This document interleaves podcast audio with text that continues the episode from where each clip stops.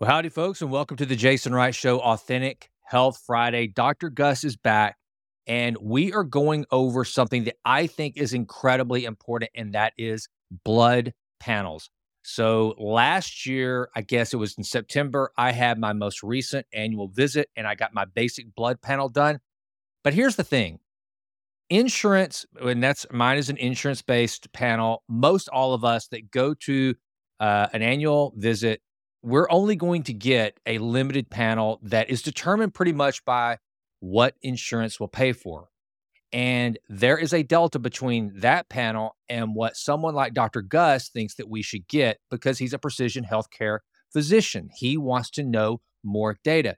And then secondly, how many of you actually know how to read what you're looking at whenever you get your blood tests back? Or do you even look at them? Do you just assume that if the doctor doesn't tell you anything, that everything is okay?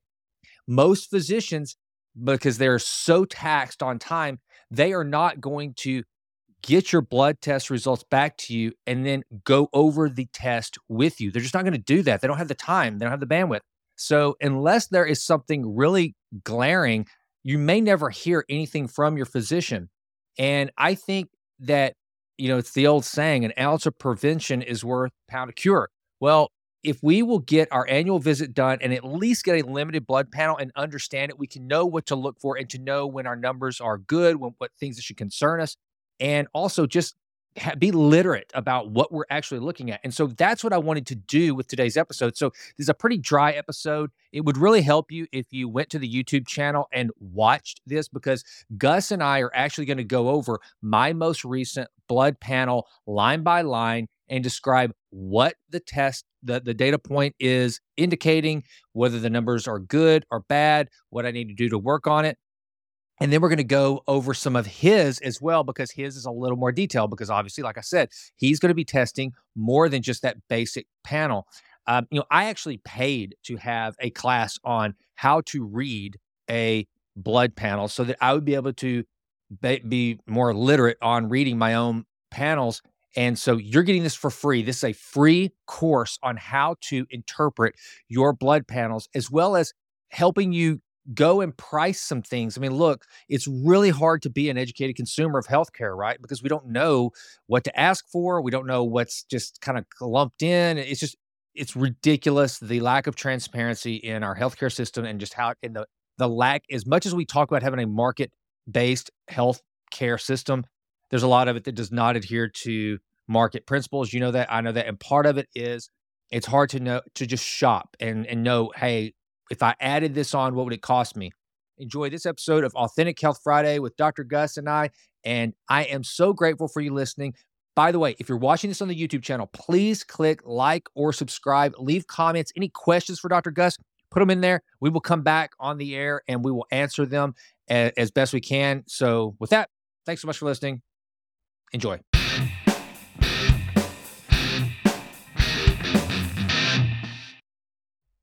Well, howdy, folks. We're back with another Authentic Health Friday. It has been a minute. Doctor Gus, welcome back to the show. How are you, brother?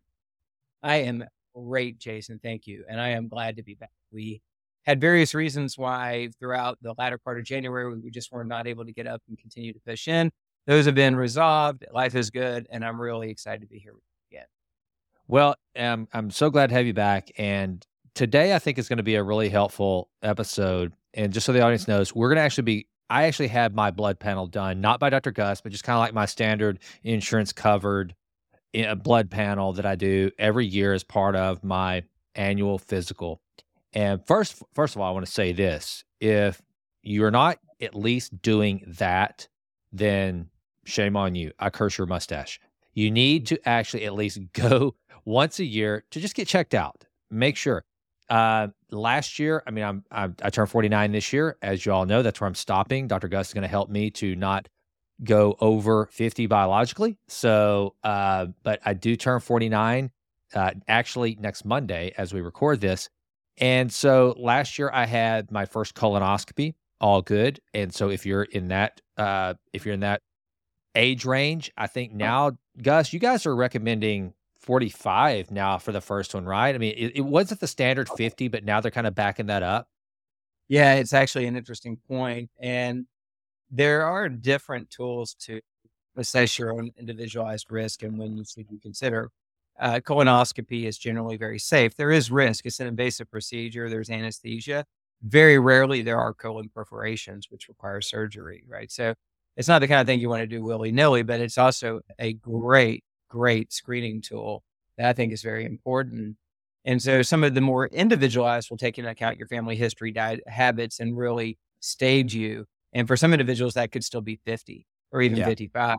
But the general population has moved down to forty-five and possibly earlier, depending on family history issues, because we're seeing uh, an increase in the precancerous polyp, uh, uh, con- you know, the um, the prevalence of precancerous polyps on these studies, which to me tells me there's a lot going on here with these other things we've talked about, toxicants in gut, that are actually affecting the health of the gut and potentially um, causing or influencing the development of these uh, colon polyps at a uh, earlier late stage of life, increasing that risk of colorectal cancer in an earlier stage of life.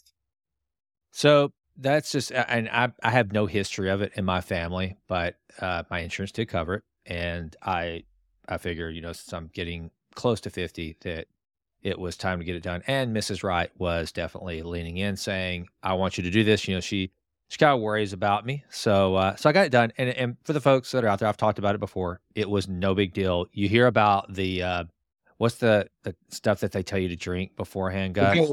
Go Lightly. The Go Lightly. I always think I should remember the Holly Go Lightly. That's what I was thinking about. Holly Go Lightly. It's Go Lightly. And it's, It's not, I mean, look, it's not that big of a deal. You just guzzle it down. It's more just obnoxious having to drink that much and the volume of it, but it's not that bad. And I'm a weirdo. I love getting knocked out. It's the one time where I just really rest so well. So I don't mind going under. And then, but one of the things that I have started doing probably on a more consistent basis, like by meaning every year, my annual checkup, was probably about three or four years ago. I mean, I was one of those people that just kind of like, eh, I might or might not. And um, as I got older and I wanted my testosterone levels checked, that's when it really started. I did not get my testosterone levels checked this time because I feel good. I've got strength. I've got my libido's fine. All the normal met measures or metrics that kind of, I could do the self-evaluation of my testosterone levels are fine. So I'm not going to spend that extra money because generally insurance does not cover that. So I didn't do it. But one of the things that I wanted to bring to the audience today, Gus, is I wanted to go through my blood panel results that I got. And I want to use this more as an opportunity for the guests or for the, excuse me, the audience to hear about how limiting the the the, the standard basic panel is. That's not to say it's not useful. I don't want to say that, and I don't think you would say that. But nevertheless, one, it is pretty limited. Two, what you, how you actually look at these reports and what you're looking for, how you more, I mean, as a precision medicine clinician, how you look at these panels and how you leverage them for good health and for longevity. Uh, we'll talk a little bit about your panel that you have on hand. And then also just get you to kind of decipher what we're looking at. Because look, I'm a guy that geeks out on this stuff. I love it, but I really don't know that I am able to use my results to any real effect. I know that a lot of the listeners are probably like me. They get their blood test results back, and generally, unless there's something bad, they may never look at it. If there's something bad, the doctor will call you and say, hey, you've got a problem. But I can tell you, like in my case, my primary care physician, if no news is good news, if there's nothing there, then they, I don't even know unless I'm subscribed to the digital portal and get a notification that, hey, your results are in. I won't even know that the results have been sent back, much less how they read. And then in a detailed fashion, just because they say generally based on general population, your numbers are where they should be with regard to L D L and sodium and all these other things. But is it where I need it to be? So I wanted you to kind of walk through this with me and help me as well as the audience understand what we're looking at, and then add any Uh, commentary from your perspective on the importance of these panels, how we look at them. And I know that we're we're covering some ground we've already covered before, but I mean, I really, Gus, I don't feel confident enough at all in understanding and reading these reports and just how they're delivered. And I want this audience to be aware of it, the importance, and how they can questions they should ask their physician, either based on results they get or before they go in. And when do you think, you know, I said, I didn't do the testosterone testing. What are some things that maybe someone out there that thinks they, they're either based on their age, family history, that they should go in for their annual physical and ask a physician to proactively get the results or at least test some things they need. So I don't know. Did I tee that up right? Does, is there anything you want to add to that? No, I think it's uh, it's great, and we'll. I think we'll, when we start getting into the actual data and walking through it, it'll all open up for our listeners. Okay, very good. Well, I am going to switch us over to my screen that will give us. And let me get this. And I think I'm back to the. No, we're still at the bottom. So let's just start at the top. And one of the things too, folks, that Gus told me that I wouldn't have even really paid attention to, was that the way this was delivered is just kind of a jumble. It's like a data dump. It doesn't really make any sense. And so, so therefore, I wouldn't have any idea how to really look at this. And and what Doctor Gus does is kind of more categorize and and catalog these results, so it all kind of ties together. So you're kind of, you can look at it, I guess, with, with that, for lack of a better term, a thematic uh, mm-hmm. look at what you're what you're dealing with here. But let's just kind of, and, and Gus, if we go over something that's just like really not worth commenting on, just like, yeah, that's just kind of a basic, we can just skip it. But, you know, maybe I think everybody listening to this, they're going to want to know, how do I know whether I have high cholesterol or low cholesterol? What are the mineral contents that I should be really looking at? Again, we've gone over all this, but I think a repeat in real time of looking at mine might be helpful. So, uh, so with that, let's just start, and you can tell me, Um, if we just gonna, yeah, we can just move on. That's just what that is, and move on. And, but if you want to park on it for a little while, I'll let you lead on that. Does that make sense? Yeah. Well, and let me first say that uh, not while Jason's data here is kind of a hodgepodge, meaning that what he's got is what most people will get if they go in for a general checkup. Uh, most of the time, your physician will order for you. Not always. Sometimes they'll order less. A complete blood count, just looking at your bone marrow health and immune system, a complete metabolic panel, which includes uh, information around metabolics such as kidney function, liver function, serum electrolytes, calcium, biliary function, and a fasting blood sugar.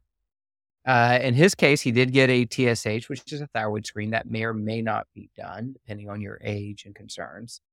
He got a P S A, which is a prostate cancer screening test, and uh, a lipid panel, just a basic lipid panel, um, you know, total cholesterol. So that's what Jason got.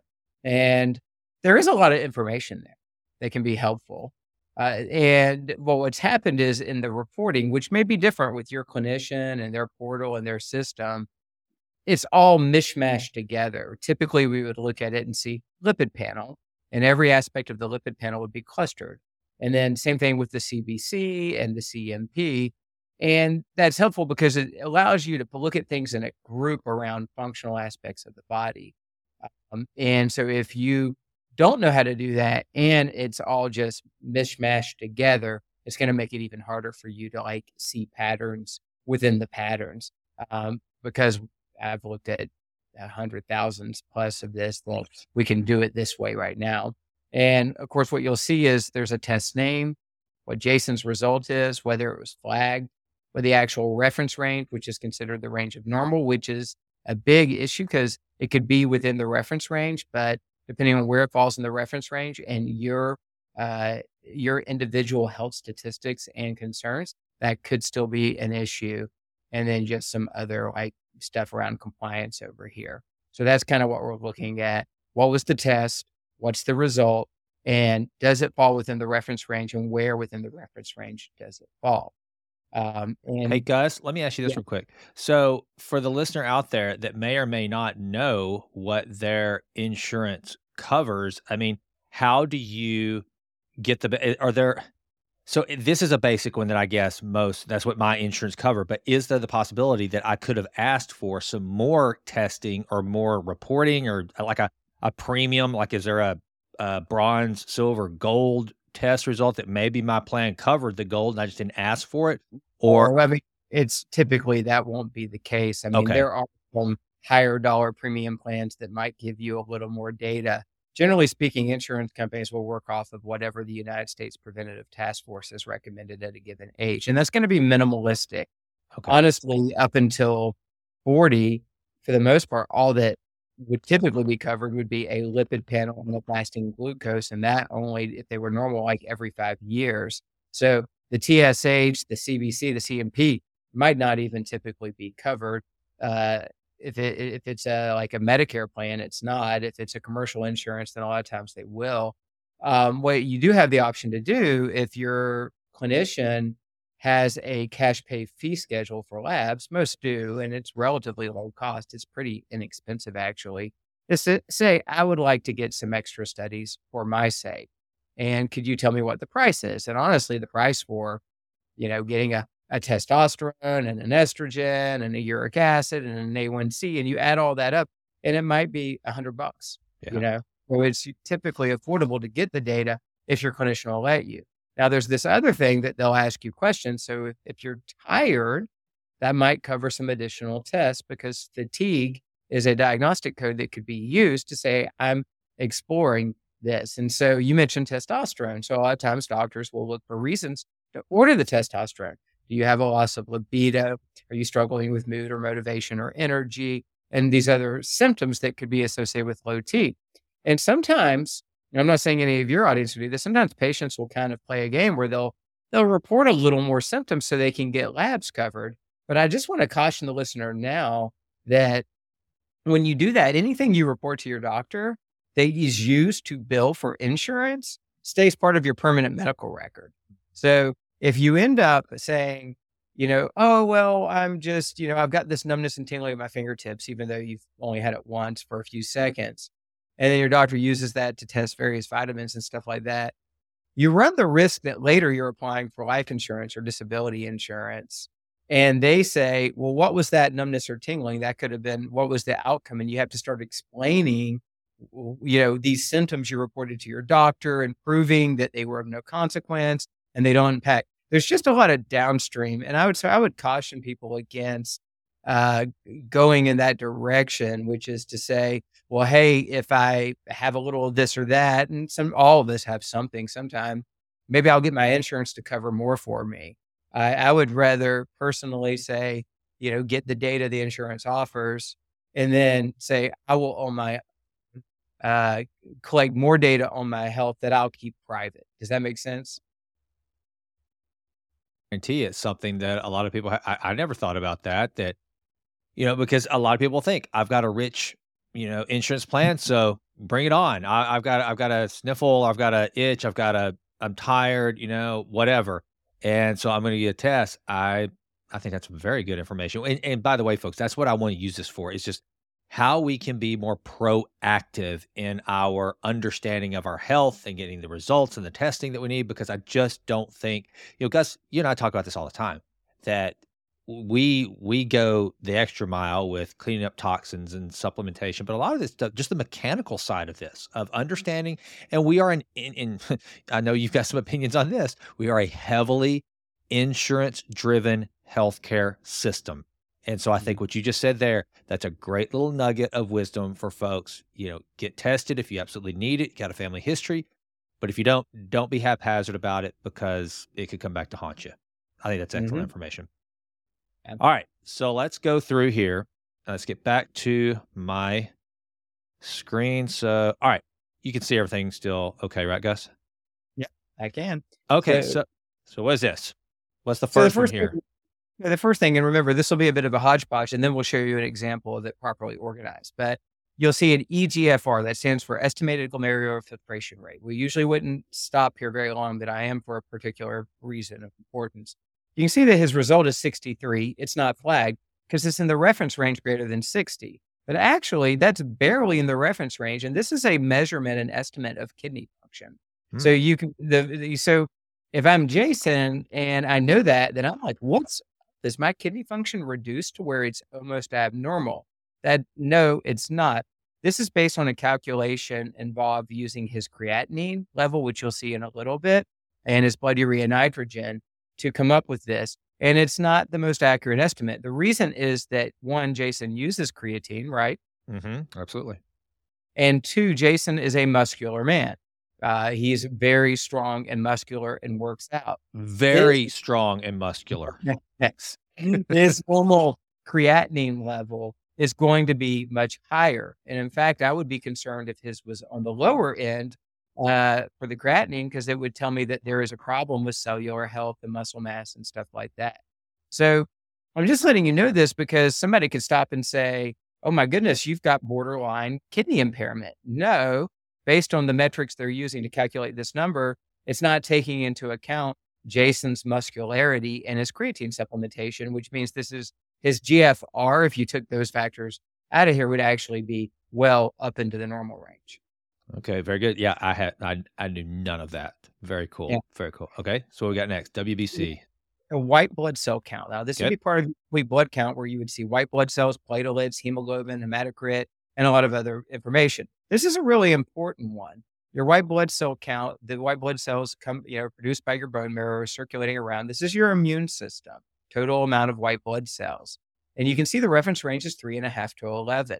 Now, some individuals might be on the low end of that reference range or on the high end of the reference range, and that can be normal for them because reference ranges are based on something called uh, confidence intervals, which are a statistical term. So there's always going to be a small portion of the population that is normal, but that falls outside the reference range. So what we're really looking for are deviations that are abnormal. Generally speaking, we want the white blood cell count to be right where Jason's is, dead center.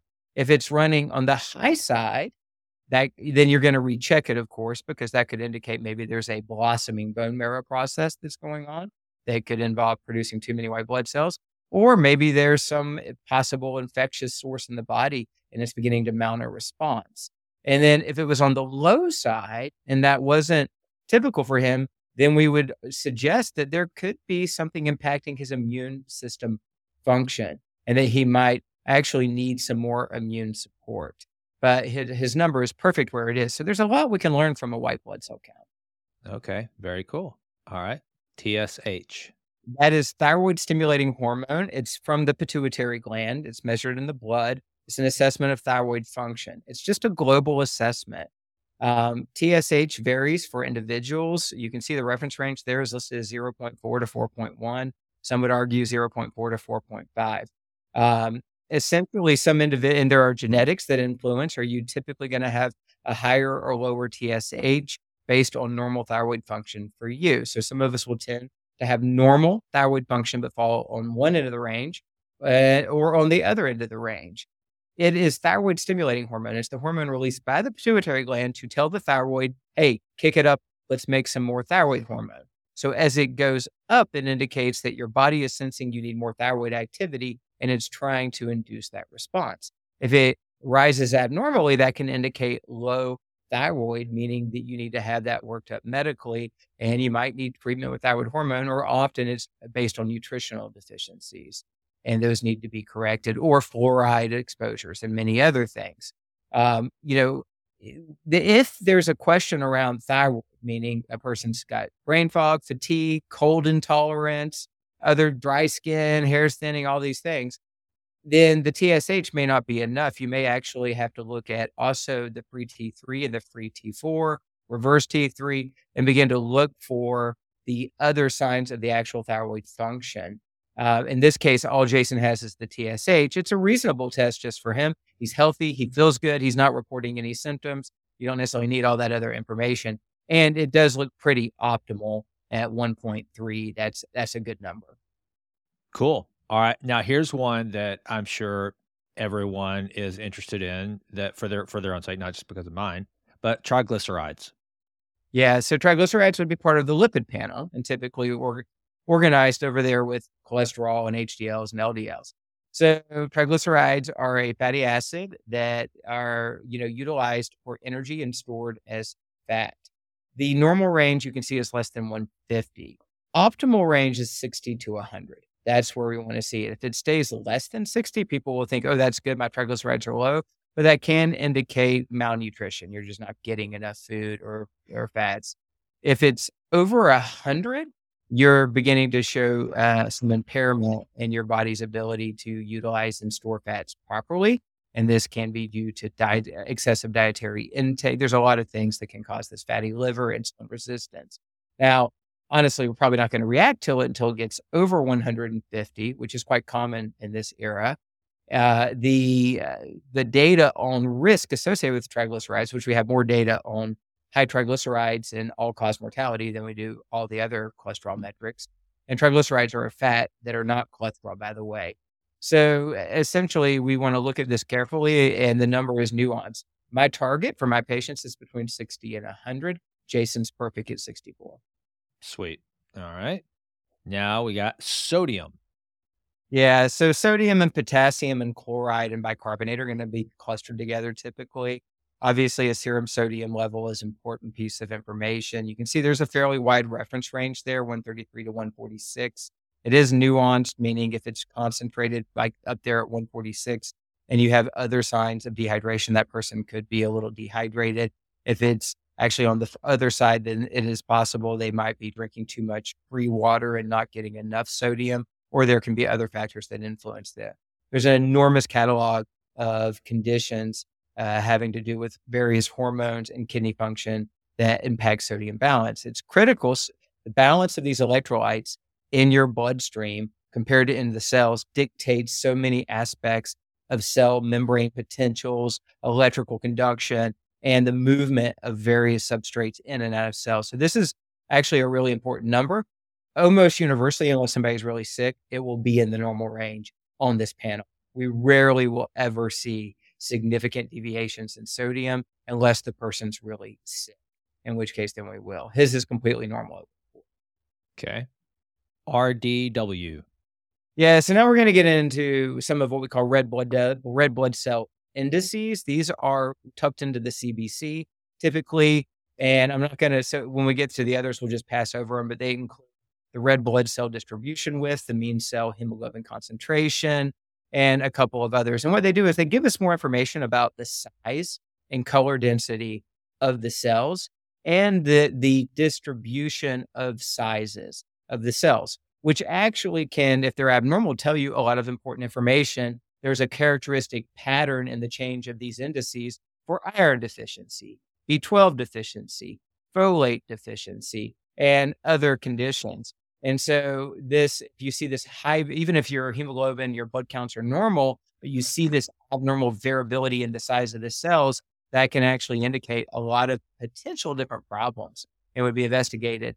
But his red blood cell indices across the board are normal. But one of them that we'll get to, which has to do with the size of the cells, my, everything else may be normal, but if it's high, it can be the first sign of the vitamin B twelve or folate deficiency. Okay. Do we? And are these the ones that we we're going to go over, or do you want to like R B C? Yeah, we can go past red blood cell count. We okay. can go on P S A. Controversial test, not recommended necessarily any longer. I do still perform it on my patients, depending on age and family history. It, it uh, stands for uh, prostate-specific antigen, and it's a way of trying to determine if there could be prostate cancer.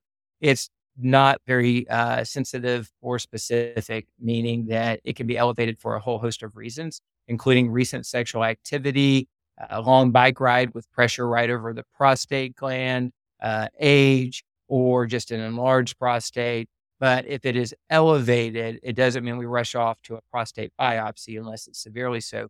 But it does mean we start to keep an eye on it, do an unpleasant digital rectal exam, and make sure we're not missing anything.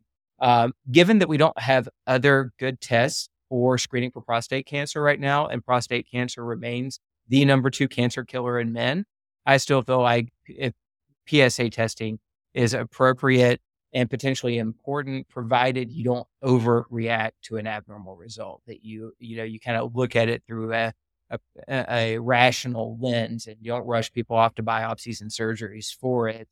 Um, And that point about prostate cancer. So yes, uh, people will hear this, that it's really common for older men to have prostate cancer and to never be impacted by them. Absolutely true. There's an enor- there's a lot of people who will develop low-grade, slow-growing prostate cancers that need no treatment and will never affect their mortality. But nonetheless, prostate cancer, in terms of a gender-specific cancer killer, is still the number two cause of cancer death in men. So I think it's still important to have some form of screening. His P S A is nice and low and completely reassuring. All right. Protein total. Yeah, so this is just an index of total protein measurable. It's, you know, it could be useful in cases of malnutrition or if the person has uh, particular types of um, blood cell cancers where they're pro- overproducing immunoglobulins, which can raise your total protein level. You would do additional diagnostic tests in that case. The vast majority of the time, it's going to be normal. It's not meant to be used as an indicator of how much protein you should or should not consume. But I will tell you that when you're looking at in a, at a in a cluster with other labs that can indicate protein status, it can be helpful in that way. Um, and you could say, okay, this might mean you're not quite getting enough protein. Your result's completely normal. Fantastic. Mm-hmm. Potassium.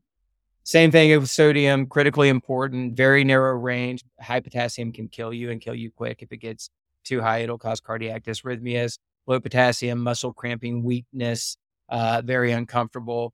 Uh, there are a lot of people who have insufficient levels of potassium just based on our diets and what types of minerals we're getting into us. We lose it through sweat. We lose it through poop. You know, we lose it through urine. Uh, your level is completely normal and healthy. I do sometimes see that individuals who might feel like they're bonking during workouts are getting more cramping and they're in the normal range, but they're down around three point six or three point seven. Typically adding more potassium in will help them a good bit. Okay. Platelet count. Platelets are your non-nucleated little cells that clump and form clots in your bloodstream. And they are, you know, typically like yours, yours is right in the middle of the range where we want it. There are conditions where you drop your platelet counts, and if they get too low, you can start to have problems with bleeding, uh, uncontrollable bleeding, and those are, you know, specific medical conditions we diagnose.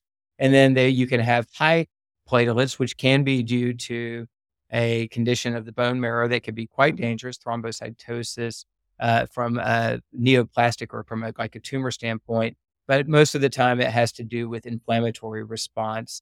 Platelets are what we call an acute phase reactant. When your body is fighting inflammation or infection or injury, it'll tend to push more platelets out because clotting is often part of that response. Your levels look perfect. All right. So one thing I want to ask about while we are here is if you hear young blood versus old blood. And also I know that a lot of older people tend to, if they get a cut, they bleed much worse than young people. Is this something that we're targeting whenever we talk about trying to create uh, younger blood is by lowering inflammation and we'll, we'll, we'll lower inflammation because it's not taxing the platelets as much, then create younger blood? Or am I just completely off base on that? None of that even ties together at all. Which the platelets, those are kind of getting continuously reconstituted. It has more to do with the plasma of the blood and the buildup of like fibrin and fibrous elements and thicker and more clotted blood and malformed proteins and things of that sort. So you're really talking about clearing more of that than you are, say, uh, like replenishing your platelet count. Okay. Okay. All right. So neutrophils, what are we dealing with there? So this is like where you get into a cell differential. So when we look at the, we can look at the total white blood cell count and say, is it normal? Is it high? Is it low? And then we can look at the distribution of those white blood cells because there's a variety of white blood cells that play different roles. There's neutrophils, which are involved in fighting off all infections, but especially bacterial infections. There's monocytes, which can be involved in fighting certain viruses as well as parasitic type infections. There's eosinophils that tend to rise in allergic response or potential parasitic infections. There's lymphocytes, which are involved in viruses, bacteria, and all. And when we look at them, there's a normal ratio of these white blood cells if the system is functioning normally. And that's what we expect to see. And we can look at it from the percent of the cells that are represented by that particular type of white blood cell or the absolute count, which is also on here. And when we see deviations, that can tell us something about, is that body, even if the white blood cell count is normal, is there something else going on? Like if we see normal white blood cell count, but your eosinophils are sky high, there could be allergic issues going on. Or if the monocytes are sky high and there are symptoms, you could have, say, Epstein-Barr virus or monocytosis or something of that sort. So it kind of gives us clues and directions we would want to go hunt down. things that are impacting the body and the immune system. Your differentials and counts are all completely. So one of the things I want to ask you about is if if that, let's say like just, just since we're here on neutrophils, if that number was completely out of whack, would I most likely see a correlation somewhere else in the panel? Is it, is it, so I guess because what I would, like, did these give clues in like clumps, or are there some of these things that can be really out of whack, outside the normal range, and everything else is perfectly fine? So I guess I'm trying to get to the question of how important it is to look at these each individually, or and and and and obviously you don't ever want anybody to be scared, but if but if you look at this, or and I'm just using this as an example since we're here on neutrophils, but that let's say my numbers were way out of whack, would I then, because yours are going to be organized better that we're going to look at later, would I then go, okay, wow, okay, that's a that's a, a an alarm, let's go look elsewhere, and if that number is out of whack, then it starts to build upon itself to build that R square that maybe there's there is a problem? Or is it possible that some of these things are just in isolation out of whack, but can still mean something? Or if it's by itself, let me, go ahead, let me just go ahead and jump in and answer your question. Cool. Okay. Yeah, because so I'm, I'm this, this is a great, great question. Okay. Really good question. So there are dimensions of context that you're that you're using to assess these numbers. The first one would just be the individual number itself, right? Okay, uh-oh, the neutrophil percentage is way out of whack. Is it low? Is it high, right? What could that mean? Then the next context is, well, what about the total white blood cell count, hemoglobin, hematocrit, platelet count, other markers? If the rest of the lab panel is normal, then the next context I'm going to take in, what about the patient when I saw them? Were they healthy? Were they normal? Were they reporting any symptoms related to infection or blood disease or anything like that? The answer to all those other contexts is good, good, good. Then I'm going to assume there could have been lab error, and it does happen, and we'll retest. Or you're, but we just caught your body in a moment of dealing with something, and we happen to observe the phenomena, but it doesn't mean anything. Your body moved up its neutrophil percent because it detected a little something and it was taking care of business, and it's probably already done it. And now the problem is, and now we recheck it and it's like, oh, it's back to normal. No big deal, right? And that's the thing I always tell my patients. Um, you know, this is a, a dynamic, infinitely complex flux system with all kinds of things going on.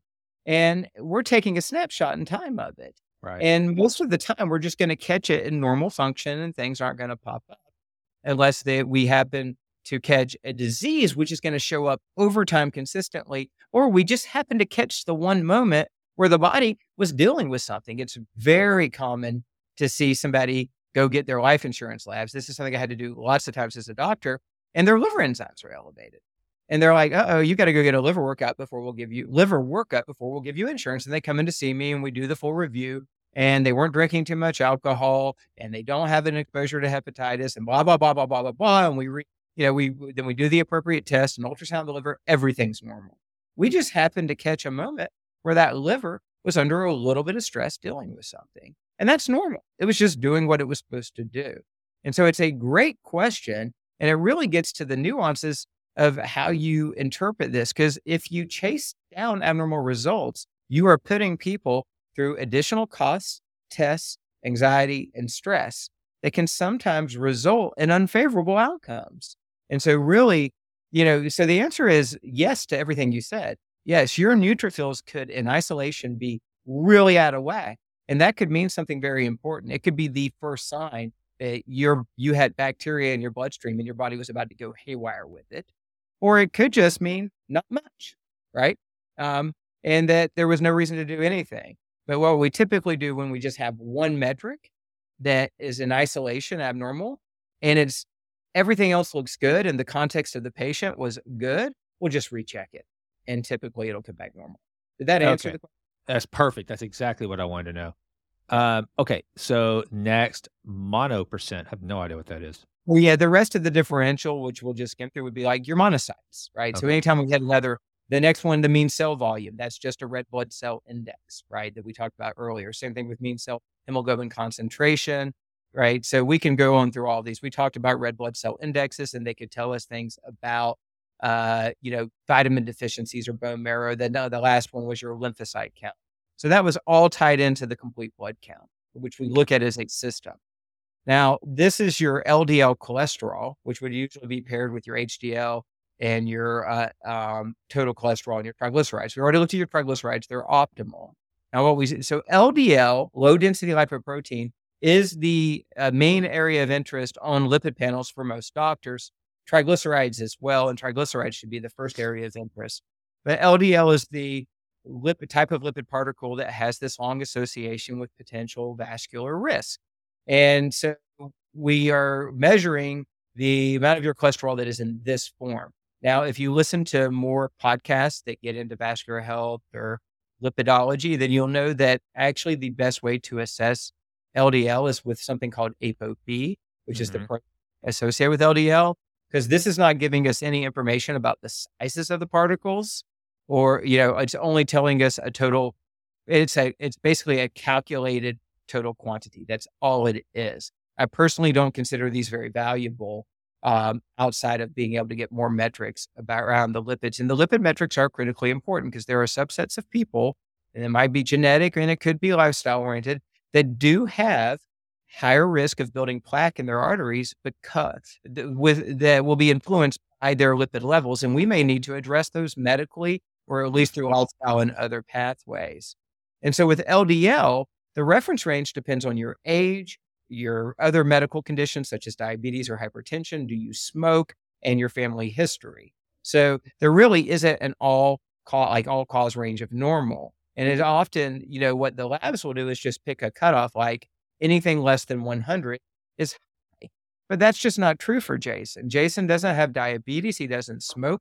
He doesn't have hypertension, and he doesn't have strong early, early family history of coronary events. So Jason's actual L D L goals, you could argue based on our, what, our, uh, what we call INSEP guidelines, might be up to one forty still. Some might say one twenty. So there'd be a lot of debate around what should it be. The better thing to do is to get your particle sizes, because if Jason's one hundred three is also actually a lot of large L D L particles, uh, then he, and he's got a good H D L, he is really not at risk.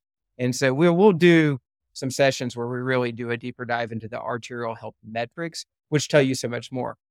I, you know, I want to be careful here. I want, if, but if your doctor, if you go to your doctor and you're fine and you don't have a strong family history of arterial disease, and the only metric that's causing them to want to treat you is a high L D L uh, because it's one fifty or one sixty or something like that, and they want to put you on medication, I would back up and stop there. There, you want more investigation before you take a medicine just to arbitrarily lower your L D L cholesterol. There are people who have what is called familial hypercholesterolemia and some other genetic issues where their L D Ls might be two hundred, two fifty. And those are cases where we may talk about medically lowering it. But for most individuals, the first uh, the first move isn't, oh, okay, let me start taking a cholesterol-lowering medicine so I can just push this number down. The first move is to get more information about what does this mean. Because remember that cholesterol is critically important for human systems. We manufacture it in every cell in our body other than our red blood cells, and get some through our diet because of the role it plays in cell membranes, steroid hormone synthesis, and the building of myelin to coat all of our nerves and many other things. And inappropriately low cholesterol can be more risky than high cholesterol. So as far as I'm concerned, Jason's L D L is just fine at one hundred three. That is not high for him. Okay, terrific. Because that one kind of made me nervous just because it was a little high. Well, it wasn't, because I know a little bit about L D L. And, yeah. um, but still, I, I like to be, you know me, I'm, I like it to be right within all the perfect ranges. So Yeah, yeah, uh, that's cool. yeah. yeah. So hemoglobin, hemoglobin and hematocrit, this is back to the complete blood count. So these are how we really measure your red blood cell concentrations. Hemoglobin is the molecule that you build that carries oxygen. Uh, it has it's iron dependent and it ex- you know it helps exchange oxygen and carbon dioxide. And basically, your hematocrit is really your hemoglobin uh, times three, kind of calculated. And so we look at those, and if they're low, that can mean you're anemic, which could be due to nutritional deficiencies, but also uh, issues with bone marrow production. So that's important. And if it is low, we need to assess why and figure it out. And we do the appropriate additional tests. If they're high, that can indicate problems as well. It can increase, it can indicate bulbar response. If your body is concentrating your hemoglobin hematocrit, uh, that can indicate that you have sleep apnea and you're dropping your oxygen all night long. It can indicate that you're getting carbon monoxide poisoning, or that you've been living at high altitude and endurance training, which wouldn't be a bad thing. But there are a lot of things. Testosterone replacement in some men will trigger a bone marrow response with a high, high hematocrit and hemoglobin. If it gets really high, it's problematic in that the blood viscosity changes and you could be more likely to have a blood clot. And in those cases, we actually send you to make blood donations so that we can lower it. Jason's are completely normal. So this one, though, my H D L cholesterol, that looks a little high. Mm. You worried, you worried about that? No, I love it. It's beautiful. Okay. We want H D Ls high. The, the optimal range for H D Ls is over from sixty to one hundred, and at the very least over fifty. And it's a really good sign of cellular health when your H D Ls are in that range. And there's also a lot of data suggesting that people with their H D Ls in this range are less likely to have vascular events, strokes, heart attacks, et cetera. And so this is a perfect H D L indicating what I think is an excellent, you know, um, you know, well, just indicating that the aspects of lipid transport in your system and how your body is distributing fats looks very good. Okay, very cool. All right. Glucose, obviously a pretty important one. Yeah, fasting blood glucose. So we want to see it at least under one hundred. Um, if it's over one hundred twenty-six, that could indicate diabetes. If it's under between one hundred and one hundred twenty-six, that could indicate prediabetes. But it doesn't always, because some individuals will wake up and they have a pretty robust cortisol adrenaline response to waking up, and they've got stress factors. And even though they haven't eaten anything, those hormones have pushed their glucose up, which will actually also push the insulin up. So it doesn't always mean that. You do additional tests to verify that. Um, you know, the people will sometimes have ideal ranges, like they think it should be in the seventies, eighties, or nineties. I, I as long as it's under one hundred and we know that that person doesn't have metabolic health issues, I'm good with that. Jason is a go-getter. He gets up and he's taking on the day. And so he probably does have pretty good cortisol adrenaline that would cause his glucose to be slightly on the higher end of that range. Okay. Yeah. Cause it's with at ninety-three, I'm pretty, I'm pretty close there at the high good, end of ninety-nine. Good. Okay. Um, yeah. So earlier we looked at total protein, and we can break that into globulin and albumin. Albumin is like a protein pool that's stored in your body. It's a nutritional status. Globulin is immunoglobulins being produced by your white blood cell counts. If it's low, it can indicate that maybe there's an, uh, something affecting your immune system uh, in terms of its function. That does not always mean that though. You have to have other pieces of data to say that for sure. If it's high, it could indicate that you're overproducing immunoglobulins, which can indicate um, like specific white blood cell uh, abnormalities, and that needs to be investigated. Jason's is fine. It's normal. Okay. All right. Well, we already talked about eosinophils. That's just one of the white blood cells that is in the differential.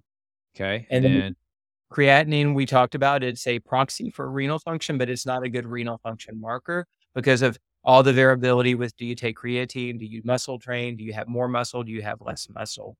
Ideally, this would be between one and one point four for most individuals, meaning that you, because it's also, as it gets lower, it can indicate you're losing muscle mass. You don't have enough muscle mass. So that's where I typically want to see creatinine. Creatinine, not at zero point eight. I don't probably quote. If, if it's a female and she's short stature and lean, but strong and it's zero point nine, I'm not going to make much of that. But if I see lower creatinines, I'm going to tend to ask questions around muscle training, protein intake. Um, if I see a high creatinine, like significantly high, then of course we're doing an appropriate investigation into kidneys to see if there's something that is causing stress or damage to the kidneys. And we use other biomarkers for that. This is exactly what I would expect for Jason, and it's healthy. Very good. All right. And then just good old cholesterol. Yeah. So this is finally, we're looking at the total. Um, you know, they say less than two hundred, but this is an important point. If there's any data that we have that has been reproduced and over a large population, over global populations, it is the association of all-cause mortality with total cholesterol levels. And that follows a U-shaped curve, meaning that as your cholesterol drops under two hundred, your risk of death from any cause goes up. When it starts getting really low, you know, less than one forty, one thirty, it goes way up. And then you have this flattened area at the bottom of the U, typically somewhere around two hundred to two fifty, where these folks have the lowest all-cause mortality. They're the least likely to die from any cause. And then it begins to taper back up as you get over two fifty and really accelerate up at that three hundred, three fifty level, which is often where you probably would be treating your cholesterol levels. I actually want to see this number between two hundred to two forty typically. It okay. can indicate that the person is not producing adequate cholesterol out of their cells. Now, this can also just be a hereditary disposition. You could be clearing cholesterol very rapidly from your bloodstream, through your liver, just looking at the total cholesterol without other markers that are not on this panel is insufficient to say whether this is a problem or not. Thankfully, Jason, you're about to have all those tests done, so we'll know whether that's the case or not. Exactly. All right, and then here's just the ratio of the cholesterol to H D L, right? Yeah, but I we have to get back because a lot of people are going to have your lipid profile. Okay. And and all that they're going to hear is, oh, good, your cholesterol is low. That's good. Yeah. See you later. Yeah. When in fact, low cholesterol can be a real problem.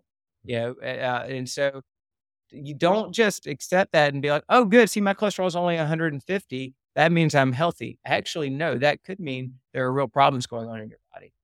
Good point. Good point. Okay. Going straight to uh, chloride? Yeah, so chloride is where we're getting into back to the complete metabolic panel, that and carbon dioxide. Typically, these are fairly static. We don't see significant deviations except when people are really sick, dehydrated, hospitalized, changes in acid-base balance. So it becomes real medical stuff. Most of the time, this is going to be normal, is it? And if it's not, we're looking at other things. Okay, then we got some pretty basic here, calcium. That's pretty... And so calcium isn't going to be an indication of your total body calcium. It's just an indication of what's in the blood, which is measured fairly tightly. It's one of the most important ions in the body for various reasons, and a mineral that's obviously used in bone and other structural uh, development. Uh, high or low can be problematic and can need to be investigated. Again, rarely will we see that. There are medical conditions like hyperparathyroidism that we'll end up diagnosing that can cause high calcium. And then actually really high calcium levels without a known cause typically indicates a, a cancer somewhere in that body. Okay. All right. And then what do we got here? Bun. Uh, yeah, so bun, but that's blood urea nitrogen, and you're perfect where you are. And that's a, just kind of an assessment of overall nitrogen load in the bloodstream, which can be impacted. Like if you're having gastrointestinal bleeding and blood is getting reabsorbed through your gut, that can sometimes artificially bump up the B U N. It's something you have to keep in mind. Dehydration will cause the nitrogen to get concentrated, and that will push B U N up. Commonly, when people are fasting, we see B U Ns that are on the upper limit of the normal, just because when you're fasting, you might be a little bit more dehydrated. When we look at it as a ratio to the creatinine, what we're looking at is a way of assessing, and it's more of a medical model. Uh, if somebody is having issues with hydration status and electrolyte status, we can look at it from the perspective, is it pre-renal, is it post-renal, is it intra-renal? And we can use B U N creatinine ratios to gauge that to some extent. These are all normal for you. Good deal. And so B U N just by itself, those those look good. Yep. Bilirubin, or bilirubin, of course, is a byproduct of many things, including the breakdown of hemoglobin in your body. You metabolize bilirubin through the liver. Uh, it's part of bile salts that you create. Um, and so your body is processing bilirubin all the time. If it builds up, that can indicate genetic abnormal, abnormalities in those metabolic pathways. It can indicate that red blood cells are getting broken open and spilling their hemoglobin. It can indicate that the gallbladder is not working well and your biliary system is starting to get backed up. Typically, very minor elevations like one point four, one point five don't mean much of anything. Um, there's a very common genetic syndrome called Gilbert syndrome, which actually has to do with uh, you not clearing bilirubin as well. And those people will typically have mildly elevated bilirubins. Yours is completely normal. Very good. Uh, baso percent?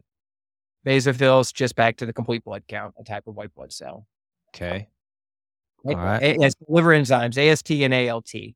So these are important markers, and we look at them regularly. They can indicate if there's stress on the liver. If they're low, that can indicate that the liver is not functioning well or that there's malnutrition. If they're high, depending on which one's high in the ratios, it can indicate damage from alcohol, damage from fatty liver, damages from viruses, and many other things that impact the liver. Yours are completely normal and right where we want them in the range. Okay. Alkaline phosphate? Phosphatase. So alkaline phosphatase is an uh, involved, found in both bone and liver, involved in processes. High levels can indicate problems with biliary system flow, like obstruction or liver damage. Low levels can also indicate malnutrition, a loss of bone density, and some other things. Okay. Albumin. Albumin is just albumin. simply a, a storage form of protein independent of globulin, and your levels are normal. Okay. Okay. Anything else? What else we got here? The monocytes. So now you're just getting into the absolute counts as opposed to the percentages on these white blood cells, and they're all normal for you. Okay. And tell me if there's something we need to go over. This stop. These just look like. Um, now you're back into, now you're into your urinalysis, where you're looking at the concentration of the urine, specific gravity, urobilinogen, um, and anything else that might be like your urine pH and stuff like that. And it was all normal for you. No protein, no blood, nothing of concern. Okay. And I think that pretty much, so, all right. So let me get back off. Let me get off this screen where I'm, I can actually see you and we're talking. So, all right. So, kind of, this is just my layman's view of what we just looked at. You kind of determine how healthy are the blood cells, and then what's in the blood cells that help contribute to the health of the blood cell. And then some of the things like platelets and platelet count. Uh, so basically, I guess if I were to just break this down, just my simple brain, it's like, how healthy is your blood and how healthy is the contents of your blood is kind of what we're looking at. Is that, is that kind of a easy layman's way to describe what we're trying to find out when we look at these panels? Yeah, I mean, you know, I'm being like, I'm going to be all particular as a physician. As you should. Of, like, I don't know that you would call it how healthy is the blood.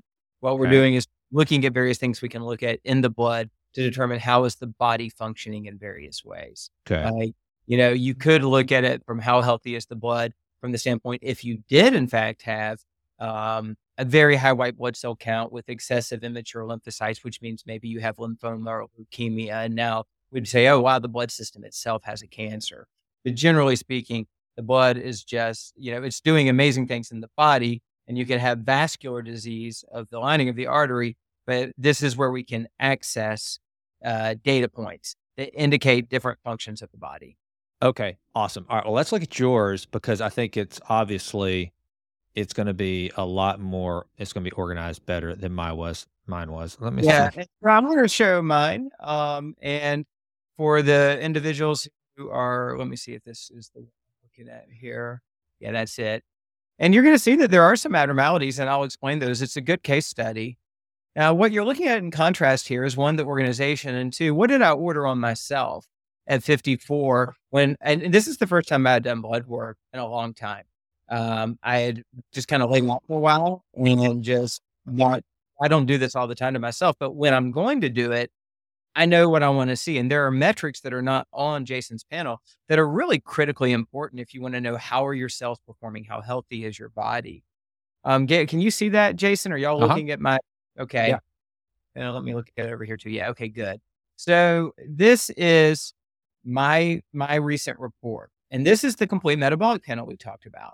And you can see how it's organized: glucose, sodium, potassium, chloride, bicarb, B U N, creatinine, ratios, all that, right? So you can see the difference in that organization versus Jason's just intermingled with every other test. And that's really helpful to look at it this way. If you didn't have experience in reading labs, you'd really struggle trying to understand the patterns. You can see here that across the board, mine looks great. My glucose is normal. My electrolytes are normal. My kidney functions are great. My creatinine is optimal for me. Liver looks healthy. All good. Okay. But I included a biomarker, two of them here, that are not on Jason's panel that I think pretty much anybody over forty should get for sure. Uric acid. Uric acid tells us so much about metabolic health, inflammation, risk. I mean, and so mine says abnormal. It's abnormally low. Usually the problem we're looking for is abnormally high, because high levels are associated with gout or non-gout based arthritis and kidney damage and hypertension. It is inflammatory. There are a lot of issues around uric acid being high. And most of the people dealing with visceral fat accumulation and prediabetes or diabetes and dyslipidemia have very high uric acid, and it's problematic, and we have to manage that. And it'll improve as they get healthy. Low is also important. Where do I want to see mine? Between five and six. And I'm really low at three point four. Does this get me worried? No, I know what this is. Um, and Jason and I talk about this a lot. I need to eat. Yeah. Right? Yeah. Like, so Jason and I talk about this a lot and how we can go a lot further down the road eating less food. And we all could survive and be healthier eating less food, and our bodies can be very efficient. And we got to get our protein and our nutrients. And I've described many times on this podcast my methodology of optimizing nutrients and amino acids independent of food, and then eating small amounts of food. And in the lead up to this test throughout January, I just was not eating much at all because I was recovering from the holidays where I ate more. And this is a clear indication that I was taking plenty of my amino acids, and they're great, but I never tell people use amino acids alone. I always tell them, make sure you get some complete protein in your diet. You don't want to just, the essential amino acids are great. They're a really good substitute. They're great for topping off, getting to your protein target. You could use them for half of your daily protein allotment, but I was probably using them for ninety percent of my protein allotment at this point. And my body shows me clearly that's too much. You're asking too much from us without enough food. Yeah. And you'll see a couple of other indicators that I needed to actually do better there. I think everybody should have this test, high sensitivity C-reactive protein, a classic inflammatory marker associated with high rates of oxidation of lipids and vascular risk, cancer. I mean, like, this is a critical marker. And if it's chronically elevated, you got to figure it out. All my patients have this plus multiple inflammatory markers. They've actually flagged it for being low, which is what you want. That should be called optimal and not flagged in red as to provoke alarm. The lower, the better with C R P. That's a really good sign. Homocysteine is a critical cellular marker. It's a indirect marker for something called methylation that's critically important. And if it's high, especially as it gets over twelve, it increases your risk of dementia, strokes, blood clots, and the development of atherosclerotic disease. If you have genetic variants that affect methylation, you will develop high homocysteine levels if you don't get um, extra amounts of particular forms of B vitamins, folate, and riboflavin, and choline. And so it really helps us understand, is this nutritional cycle, uh, is the, are the are the nutrients needed to uh, optimize this this really important biochemical process, are they sufficient? And are we able to detox it? I originally, when I found out that I do have genetic undermethylation and first looked at this I don't know, ten years ago, my my homocysteine was sixteen, right? Wow. This, so this is a really good number showing I've got that pathway doing well. This is an insulin-like growth factor one. This is how we look at growth hormone. It declines as we age. As it declines, we can lose lean mass, recover more slowly from exercise, have um, gain gain adipose tissue on our body, fat, and not sleep as deeply. It's produced mostly during deep sleep, sauna, and exercise will increase it. Also, eating sufficient nutrients and protein. This was improved for me. Um, I had a crash last year after a, a brief period of illness. I won't go into all the details, but I lost a lot of weight because I couldn't eat for a while. It was at a time I was already very lean, and it really crashed my system. And I've been having my system rebuilt. Typically, my I G F one levels are closer to two hundred. They had gotten as low as eighty or ninety. They're back up to one seventy. I'm pretty happy with this. Shows me my system's rebuilding, and it's a healthy level. Hemoglobin A one C, ninety-day average of blood glucose control. I think everybody should get this and not rely on just a fasting glucose. You can have a normal fasting glucose and have a high A one C. It's funny that it's flagged because low is good. Yeah, this is the surprises me. Yeah, I know, I know. This lab does some quirky things. So, of course, if it starts getting over five point six, we're in the pre-diabetic range. Typically, I run four point eight to five point oh. This is the lowest I've ever seen it, which again tells you I probably was just not eating enough, you know? Yeah. I'm probably having some periods of low blood sugar and just didn't know it because uh, my body was flexible. But that probably, but that was not going to help my mitochondria perform better, right? Right. So right. I'm actually going to, I'm eating more now with the target to get the hemoglobin A one C back up to four point seven or four point eight. But that's actually really good. I'm a long ways away from diabetes. cortisol looks good, very healthy for that time of day. Nice cortisol peak, not high, not low. I'm very happy about that because after my illness, my cortisol, amongst other hormones, had tanked. That system's back online, working well. My Here's my C B C. It's all normal with the exception of this borderline like white, low white blood cell count. What does that mean for me? Maybe nothing, but actually, since it's a deviation, it means my immune system is probably not as strong as it could be. Why? Because I'm not eating enough food. Does that make sense? Mm-hmm. Absolutely. Yeah.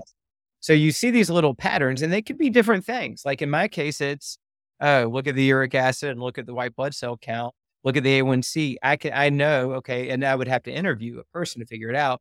It's time for you to eat more food, right? Yeah, right, right.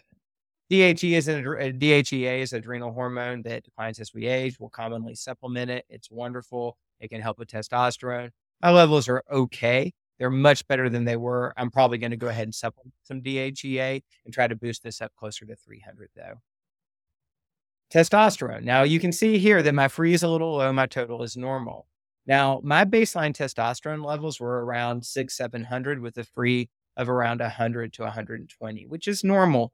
It's not high. It's not low. And then I have normal ability to gain muscle, recover, libido, all of that, right? So there's a lot to do with testosterone that has to do with our receptor response, our receptor density. It's not just the raw number.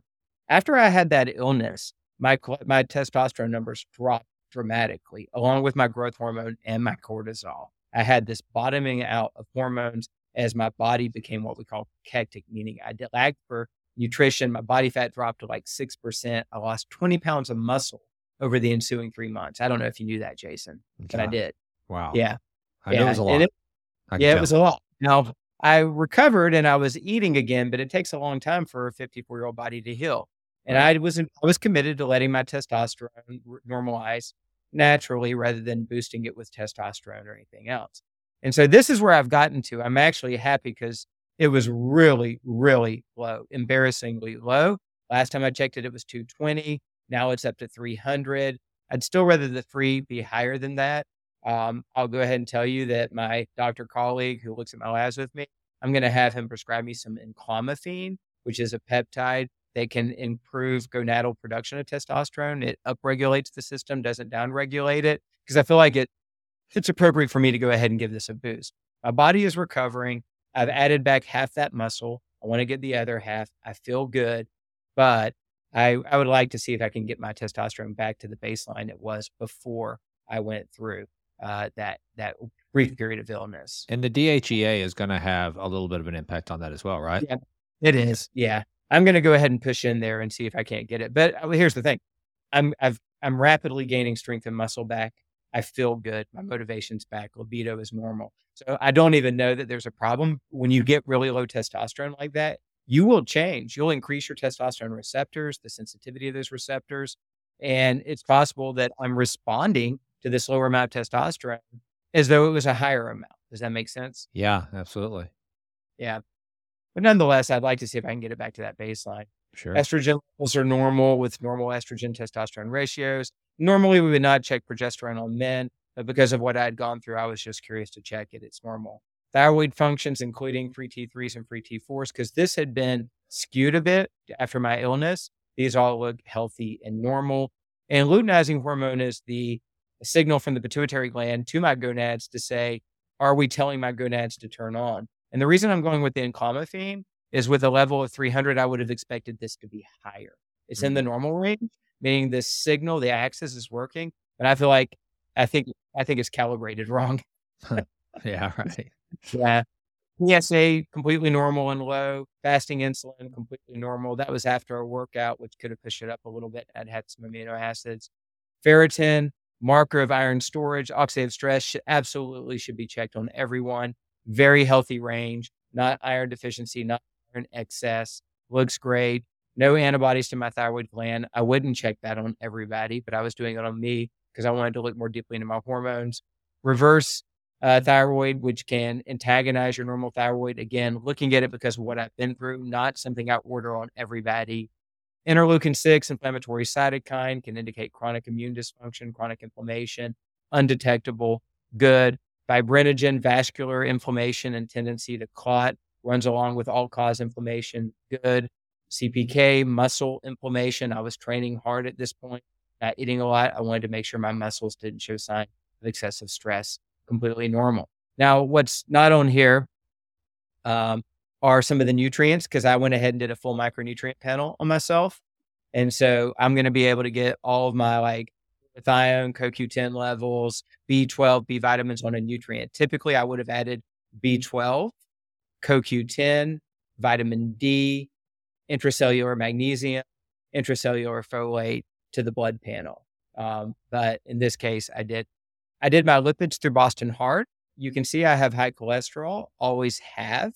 So I do have a tendency to run a little higher. I'm right on the end of that threshold where all-cause mortality could go up with, you know, the number, but I'm not that far above it.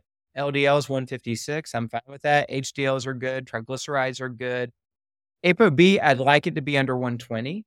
And it's at, you know, one twenty-one. You can see it's down from where it was the last time I checked. But uh, I'd rather this be under one twenty. I'm pretty close there. Small particles are pretty low and look pretty good. I'll go into L P A a little a little other another time. That's a special topic. Um, overall ratios look pretty good. And then I looked at two oxidation markers. The most important one is this one, oxidized phospholipids, and it looked good. But I do have this barely elevated oxidized L D L signal, which bugged me just a little bit, but I really think it's going to get back to eating more food uh, and not being in this sort of prolonged catabolic state. But oxidized phospholipids on ApoB is my favorite lipid oxidation marker. Looks good. I know I'm flying quickly through here. Fatty acid balance, you can see saturated fats, trans fats, omega threes, all of that looks really, really good. All these ratios look good. G G T is an additional liver marker. Cystatin C is how we can really look for kidney stress. Okay. So this is a much more comprehensive survey, and yeah. not every you need everything that I've done here, right? I want to be clear. I have a lab. I can order this stuff on myself. Sometimes I just do a look at everything. I added something called a prodrome test, full micronutrients. I'm doing a tox. I'm doing a, uh, um, a, a gut. I mean, I'm just doing the whole thing.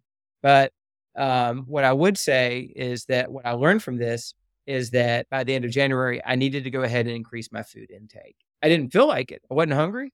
Didn't feel like I was bonking, but I saw the signs. Then my body was like, can we get more calories and more real food protein? And so I, I, I accounted for that and began to do that with my routines. But what I would suggest is that for the average listener, if you were to try to bridge the gap between Jason and I and be like, well, wait a second, where should I land? What Jason had is okay, but it left out things that could be critically important, like ferritin, uric acid levels, C R P levels. That could mean there's a real problem brewing in Jason's system that hasn't interfered with all these other functions yet. By the time it has, it's been going on for a lot longer. So what I recommend for, depending on your health and your family history, but certainly by the age of forty, maybe even thirty-five, you would get the complete metabolic panel. Your doctor will do that for you. I would ask for uric acid. I would ask for high sensitivity C R P testing. I would ask for a homocysteine. I think growth hormone is optional, maybe as you get older. I would want to know a hemoglobin A one C and what my fasting insulin is to know, am I already becoming insulin resistant? I think cortisol would be optional for most people unless they're excessively fatigued and stressed for a long time. You want your blood count. If you're aging, you want D H E A. If you're younger, probably not yet. I think for men, as they approach fifty and above, they should ask for a testosterone level. They yeah. should start getting a baseline and knowing where does that stand. Are we going to get yeah. that when I do my stuff with you? Yep, you're getting okay. it all. Yeah, that's one. That's another reason why I didn't do it with Hope. Yeah. I, th- I thought we probably were. Okay. At fifty, I would get I G F one, testosterone, um, D H E A. I'd want to start really looking at all those hormones. Are they falling off? Because some of that's genetics and knowing when to intervene. Um, I don't think you need, everybody needs estrogen and progesterone. Females may. I think a T S H is sufficient if you feel good, unless you have a family history of thyroid problems and you want to look a little more deeply. Or you have symptoms, uh, fasting insulin, I do recommend. Ferritins, I recommend. There's so much information in a ferritin. Um, and then interleukin six, not necessarily for everybody. I'd maybe start with the H S C R P. But those would be the ones that I'd be like, I want uric acid. I want homocysteine. I want ferritin. I want high sensitivity C-reactive protein. I want to know more about my lipids, like small dense L D L, ApoB. Yeah, those are Those are metrics that are, I want a hemoglobin A one C. Those are really important metrics that can tell you a lot. They can begin, they can help you predict things that are developing in process that you're not going to find through regular labs, possibly for several years. And you can begin to go ahead and unwind and reverse it. But I think I asked you this one time before. Is the ApoB that is the one that gives you the reading that's the, that helps indicate your likelihood of contracting Alzheimer's, uh, dementia? Well, that is the ApoE genotype. Uh, there you go. Right? There you go. That's what I'm thinking of. Okay. And so that's a different thing altogether. Yeah. Okay. And then depending on like with the, as you know, Jason, my patients, I have their genetic profiles. I yeah, have right, their, right. I have their saturated fat genetics, and I have their polyunsaturated fat genetics, and I have their mitochondrial function genetics, and their glutathione and nitric oxide genetics. And then I have their whole context of health. Then I have this data plus nutrient plus tax. So I have I have this much more robust picture of what's going on in my, pa- uh, in my patient to really get as close as possible to the correct interpretations of what's going on in that infinitely complex system. Well, and then I guess I'd be remiss without saying that this kind of gives you an indication of what supplementation you might need, as because I know that's one of the things that's very Uh, a, a very critical or a cornerstone of your practice is that you look at these things and you want to, like you mentioned earlier, and that whenever we're looking at um, the, the lipids and stuff and not just throwing somebody automatically on a statin or some other cholesterol uh, reducing medication is, wait a minute, let's see what we can do with nutrition. You mentioned it, nutrition, exercise, possibly some supplementation, but you've got to look at these numbers to kind of get a baseline and then take the whole total picture. What are your genetics? Are you exercising? Are you under stress? Are you... all these different things, but at a minimum, to me, the the blood panels, as I've gotten older and, and gotten more involved with health and wellness, is the closest thing I have to a hobby. And now as a as a business with you and the things that we're doing, it just, I, I, I just, to me, if there's someone out there that hasn't had a panel done in ever or the last five years, you got to know where to start. And it just tells you so much. Even my, even mine that was pretty limited and scant, you know, I think at least it gave us some, some indication of where I am, right? Yep, it did. It gave us some, and it's helpful and reassuring. But what, in my experience, Jason, after having done this thousands and tens of thousands of patients, the, what's not there is too important. Yeah. Right. And I, yep. and I'm bothered that our insurance companies haven't acknowledged the fact that an enormous number of people at younger ages already have insulin resistance and will become diabetic, and they're not giving them the metrics to show it. That they already have liver stress for multiple reasons, and they're not giving them the metrics to show it. Because my experience with people is if they know that and they have a plan to fix it, they'll do it and yep. get healthy and prevent these problems later on. But unfortunately, we cannot convince our insurance companies or our policymakers that this would be smart, proactive uh, medicine. Well, we're going to keep trying, my friend. We're going to keep trying to give them the data. We, we, and we've, we've got a few contacts in that space that we can beat the drum to. So we'll, we'll, we'll be doing that. Well, Gus, I'm glad to have you back, man. Glad to be getting the new year started back, and a lot of, lot more content to come, folks. Uh, we've mentioned some of it before, before. This is going to be a big year for Authentic Health, for the Jason Wright Show, for what Gus and I are doing. And so stick with us, but hopefully we've, you found this helpful. If you have any questions, please, I'm going to put this on YouTube, uh, post in the comments, questions you might have about Uh, just where where do you get your blood test? Anything. I don't care. You know, how do I get it? What do I, if if there was something we didn't cover, uh, if there's something you're you're concerned about, always feel free. And you know, Gus, I'll I'll find a way to. I know they can always go to jason right now dot com and just go to the contact session section and ask a question about one of these episodes or put in the comments. But we'll we'll figure some way to where when people listen to these episodes, they can ask us direct questions, because we, you know, we've talked about it. I would love to do another Q and A mm-hmm. episode where people can just ask you questions. And so, folks, if you have any questions, send them along. I'll give them to Doctor Gus, and we will be glad to answer answer them on air. We want I, to provide you with the tools you need. We'd love to hear those questions, yeah. um, and I'll answer them as as much as I can. Of course, the one caveat is if you were to say, "Hey, this was my lab result. Can you tell me what's going on?" Um, I can't. Like pretend to play doctor for you or anything else. But I can speak in generalities around things and results or answer questions of what could be and stuff like that, with the understanding that you still need to seek your own medical care. But I really would love to hear from you. What is it that you want to understand and know? And uh, so we can we can make sure that we're giving you what you need, valuable for you. Fantastic. All right, Gus, that wraps another Authentic Health Friday, brother. Thank you so much, my man. Thank you, Jason. And uh, by the way, since we're recording this on Valentine's Day Wednesday, make sure you got Jemlin taken care of tonight. Well, I was about to tell you, um, I, I got to wrap this because I still have to go get, we decided we're going to stay in. We're actually keeping uh, one of our employees who we're very close with. Actually, it's kind of cool.